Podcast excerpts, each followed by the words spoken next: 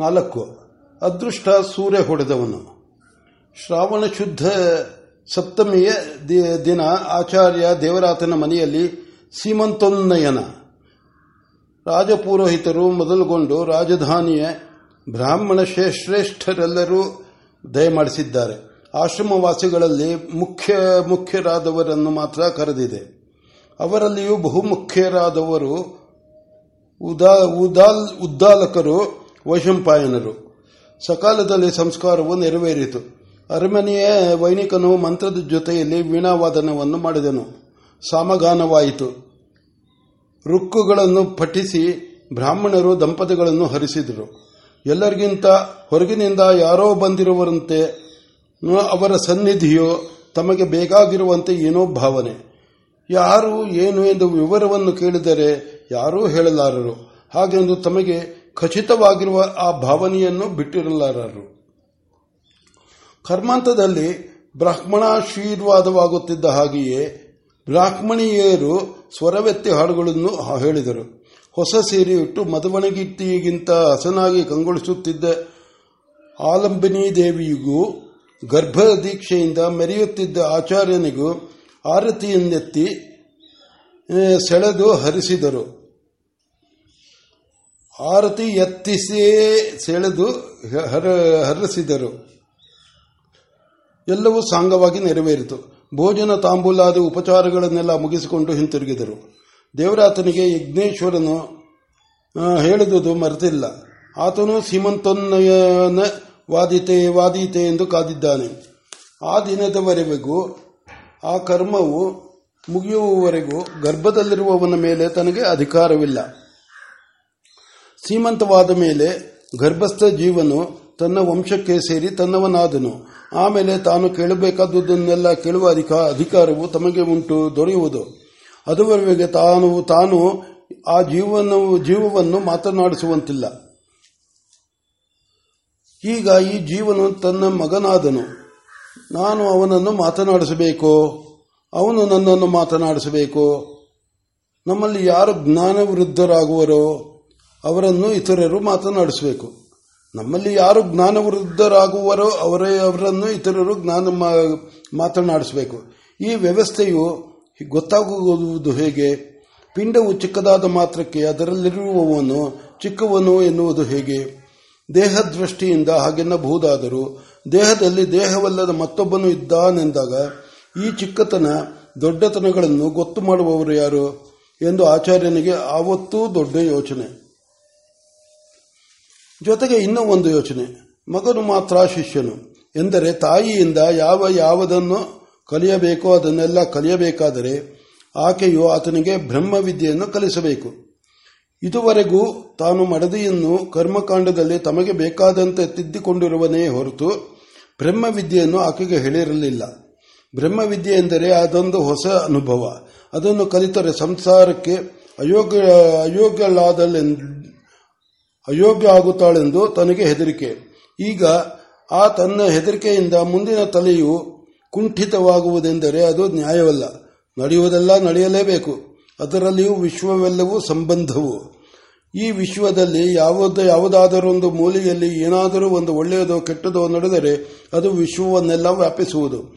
ಒಂದು ಪಾತಿಯ ತುಂಬ ನೀರನ್ನಿಟ್ಟು ಅದಕ್ಕೊಂದು ಹರಳು ಸಕ್ಕರೆಯನ್ನು, ಉಪ್ಪನ್ನು ಹಾಕಿದರೆ ಅದು ಕರಗಿ ನೀರ ನೀರನ್ನೆಲ್ಲ ವ್ಯಾಪಿಸುವುದು. ಅದು ಹೆಚ್ಚಾಗಿದ್ದರೆ ನೀರಿಗೆ ತನ್ನ ರುಚಿಯನ್ನು ಕೊಡುವುದು. ಅದು ಅಷ್ಟು ಮಾಡುವುದಕ್ಕೆ ಸಾಕಾಗುವಷ್ಟು ಇಲ್ಲದಿದ್ದರೆ ನೀರಿನ ರುಚಿಯನ್ನು ಕೊಂಚವಾದರೂ ಬದಲಾಯಿಸುವುದು. ಅದರಂತೆ ವ್ಯಕ್ತಿ ವ್ಯಕ್ತಿಯ ಕಾರ್ಯಕಲಾಪವೆಲ್ಲವೂ ವಿಶ್ವ ವ್ಯವ- ವ್ಯವಹಾರವನ್ನು ರೂಪಿಸುವುದು ಎಂಬ ನಂಬಿಕೆಯಿಂದ ಆಚಾರ್ಯನು ಮಗುವನ್ನು ಗರ್ಭದಲ್ಲಿಟ್ಟುಕೊಂಡಿರುವಾಗಲೇ ತಾಯಿಯು ಅದರ ಶಿಕ್ಷಣವನ್ನು ಆರಂಭಿಸಬೇಕು ಎಂಬುದನ್ನು ಮರೆಯುವುದೆಂತು, ತಿರಸ್ಕರಿಸುವುದೆಂತು ಜೊತೆಗೆ ಯಜ್ಞೇಶ್ವರನು ಸಾಕ್ಷಾತ್ತಾಗಿ ಹೇಳಿದಾನೆ ದೇವ ಋಷಿ ಪಿತೃಗಳು, ಆ ಜೀವನು ಮತ್ತೆ ಭೂಮಿ, ಭೂಮಿಯಲ್ಲಿ ಹುಟ್ಟು, ಹುಟ್ಟುವುದಕ್ಕೆ ನಿನಗೆ ಆರಿಸಿದ್ದಾರೆ ಎಂದರು. ಎಂದು. ಹಾಗಿರುವಲ್ಲಿ ತಾನು ಹೇಗೆ ನಡೆದುಕೊಳ್ಳಬೇಕು? ಸಾಲದೆ ಈಗ ಗರ್ಭದಲ್ಲಿ ಹುಟ್ಟು, ಹುಟ್ಟುವ ಮಗನು ನಿಮ್ಮ ವಂಶವನ್ನು ಮಾತ್ರವಲ್ಲ, ಲೋಕವನ್ನೇ ಉದ್ಧಾರ ಮಾಡುವನು ಎಂದಿರುವಾಗ ತಾನೆಂತೂ ಆ ಮಗುವಿನ ಶಿಕ್ಷಣವನ್ನು ಕುಂಠಿಸುವುದು ಯತ್ನವಿಲ್ಲ.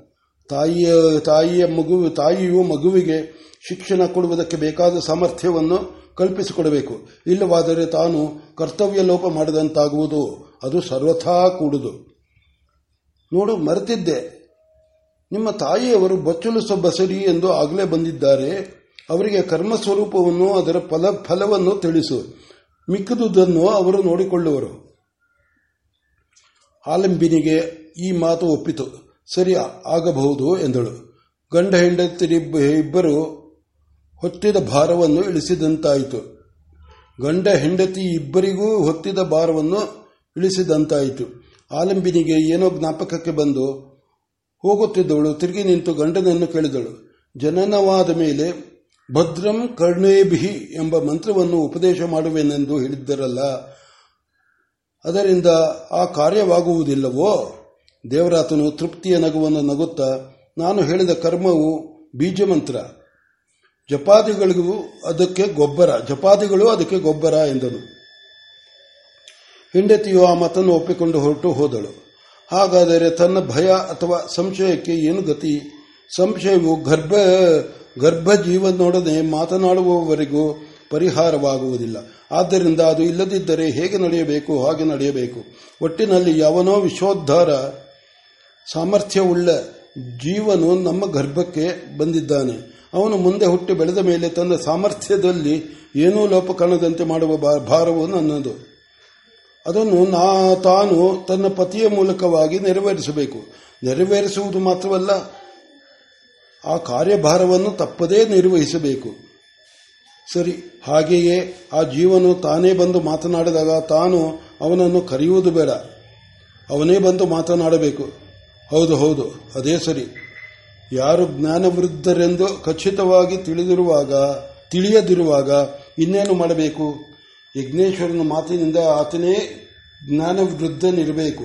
ಎನ್ನಿಸಿದರೂ ಅದು ನೇರವಾಗಿ ಗೊತ್ತಾಗಲಿಲ್ಲ. ಆದ್ದರಿಂದಲೂ ಆತನೇ ಬರುವವರೆಗೂ ಕಾದಿರಬೇಕು. ಆಗ ಆತನನ್ನೇ ನಿನಗೆ ಮತ್ತುತಃ ಎಂತಹ ಶಿಕ್ಷಣವು ಬೇಕು ಎಂದು ಕೇಳುವುದು. ವಿಶ್ವೋದ್ಧಾರ ಮಾಡುವುದಕ್ಕೆ ಬರುವವನಿಗೆ ಆತ್ಮೋದ್ಧಾರದ ದಾರಿ ಗೊತ್ತಿರುವುದಲ್ಲವೇ? ಒಂದೊಂದಾದರ ಮೇಲೆ, ಒಂದಾದರ ಮೇಲೆ ಇನ್ನೊಂದಾಗುವುದು. ಆ ದಿನವೆಲ್ಲ ಬಂದವರೊಡನೆ ನಗುನಗುತ್ತಾ ಮಾತನಾಡುತ್ತಿದ್ದರು. ಬ್ರಾಹ್ಮಣ ಭೋಜನ ಕಾಲದಲ್ಲಿ ಭೋಜನೋತ್ತರ ತಾಂಬೂಲ ವಿನಿಯೋಗ ವೇಳೆಯಲ್ಲಿ ಯಾವಾಗಲೂ ಆತನಿಗೆ ಅದೇ ಯೋಚನೆ.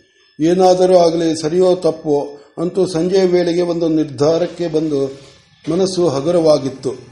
ಇನ್ನೇನು ಸಂಜೆ ಆಗುತ್ತಾ ಬಂತು?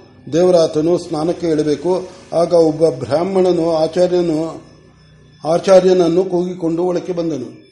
ಆ ವೇಳೆಗೆ ಮನಸ್ಸು ಹಗುರವಾಗಿದ್ದ ಆಚಾರ್ಯನು ತನ್ನನ್ನು ಕೂಗಿದ ಧ್ವನಿಯಿಂದಲೇ, ಬಂದವರು ಯಾರು ಎಂಬುದನ್ನು ಗುರುತಿಸಿ, ದಯ, ದಯಮಾಡಿಸಬೇಕು. ಬುಡೀಲರು ಮತ್ತೆ ಬಂದುದು ನಮ್ಮ ಅದೃಷ್ಟ ಬುಡಿಲರು ನಮ್ಮ, ಮತ್ತೆ ಬಂದುದು ನಮ್ಮ ಅದೃಷ್ಟ ಎಂದು ಎದ್ದು ಅಭಿಮುಖವಾಗಿ ಬಂದನು. ಬಂದವನು ಬುಡಿಲ ರಾಜಪುರೋಹಿತನ ಸಮೀಪ ಬಂದು ಅಧ್ಯಯನ ಅಧ್ಯಾಪನಗಳಲ್ಲಿ ಹೆಸರುವಾಸಿಯನ್ನು ಪಡೆದವನಾದರೂ ರಾಜಾಶ್ರಯವು ಬೇಡವೆಂದು ಏನೋ ಯಥಾ ಯಥಾ ಇದ್ದವನು. ಆದರೂ ಬ್ರಾಹ್ಮಣ ಮಂಡಲದಲ್ಲಿ ಸರ್ವರ ಗೌರವಕ್ಕೂ ಪಾತ್ರನಾಗಿದ್ದವನು ಆತನು. ಬುಡಿಲನು, ದೇವರಾತ, ನಿಜವಾಗಿ ಹೇಳು, ಅದೃಷ್ಟವನ್ನು ಸೂರ್ಯ ಹೊಡೆದವನು ನೀನು, ಹೌದಲ್ಲೋ ನೀನು? ಹೌದೋ ಅಲ್ಲ ಅಲ್ಲವೋ ಎನ್ನುತ್ತಾ ಒಳಗೆ ಬಂದನು. ದೇವರಾಜನು ಆತನಿಗೆ ಕಾಲಿಗೆ ನೀರನ್ನು ಕೊಟ್ಟು ಕರೆದುಕೊಂಡು ಹೋಗಿ ನಡುಮನೆಯ ವೇತ್ರಾಸನದ ಮೇಲೆ ಕುಳ್ಳರಿಸಿ ಹೇಳಿದನು, ನಿಮ್ಮ ಮಾತು ನಿಜ ಬರಬೇಕು ಇಲ್ಲವಾದರೆ ನೀವು ಬರ ಮತ್ತೆ ಬರುತ್ತಿದ್ದೀರಾ ಎಂದು ನಕ್ಕನು. ಬುಡಿಲನು ದೇವರಾತ,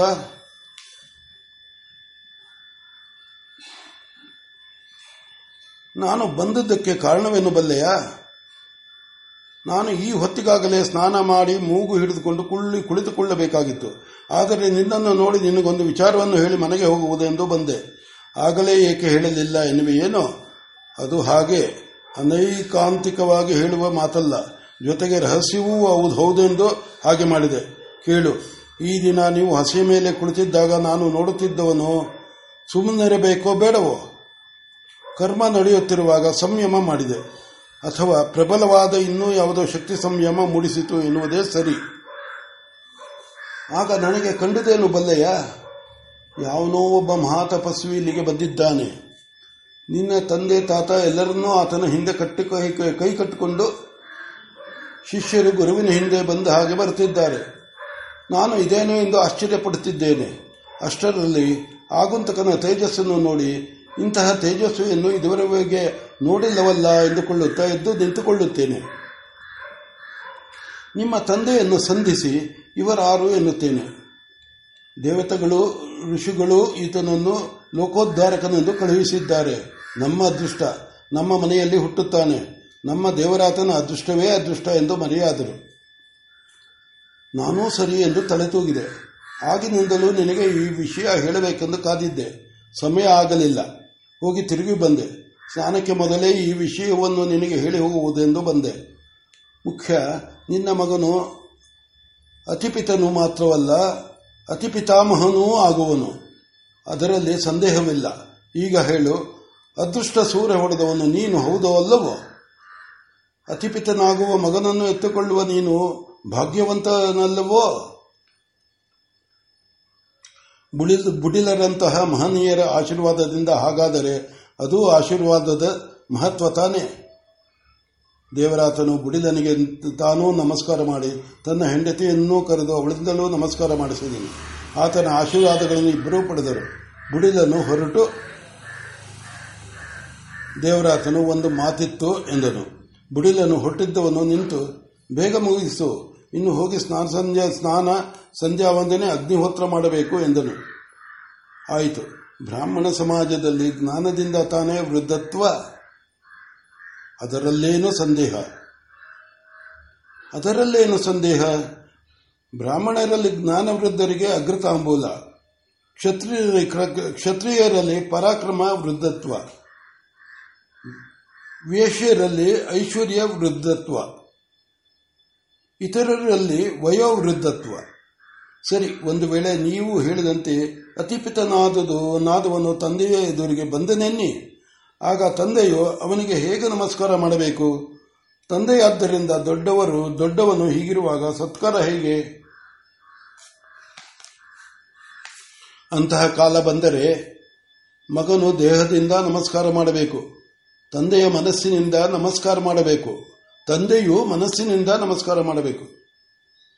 ಸರ್, ಸರಿ, ಇದು ನನಗೆ ಅರ್ಥವಾಗಿರಲಿಲ್ಲ ಇನ್ನು ಮುಂದೆ ಎಲ್ಲ ಅರ್ಥವಾಗುತ್ತದೆ. ನಿಮ್ಮ ಮನೆಯಲ್ಲಂತೂ ಹೀಗೆ ನಡೆಯುತ್ತದೆ.